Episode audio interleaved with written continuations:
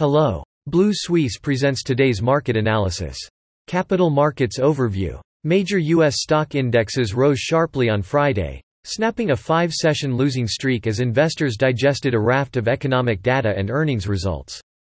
Retail sales rose more than expected in June, suggesting resilient demand as the market considers recession risks and a general increase in prices.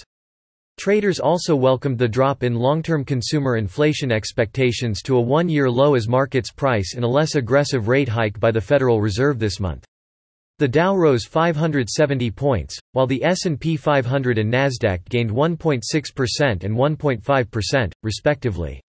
Citigroup rose 11.1% after beating profit and revenue estimates, while Wells Fargo rose 6% despite a 48% drop in quarterly profit and funding for bad debts. Still, all three major moving averages posted weekly losses after higher than expected inflation added to more aggressive bets on the Fed.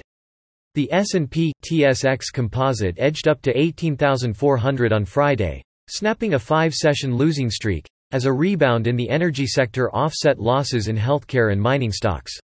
Canadian oil service heavyweights rose more than 1.5% on average, Tracking a rebound in crude prices as investors continued to assess fuel demand amid a massive monetary tightening in North America.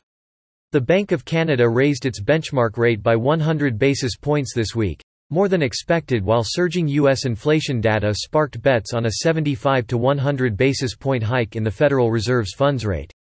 Meanwhile, the healthcare sector plunged nearly 5%, pressured by steep losses from cannabis producers. Mining stocks closed lower, pressured by gold falling to a 15-month low. On the data front, wholesale sales were revised down in May. Still, the index fell 3.3% for the week.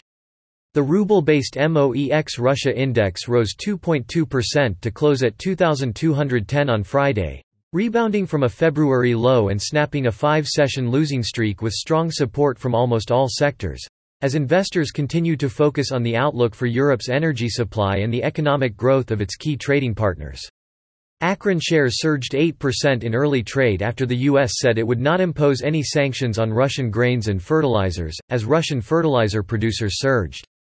According to Bloomberg, the oil sector also posted gains, with Russia working on plans to create a national oil benchmark next year to facilitate trade. On the other hand, Mining stocks underperformed the broader index, pressured by a strong ruble and new data suggesting slowing Chinese growth. That's all for today. You can read more on our website at bluesuisse.com.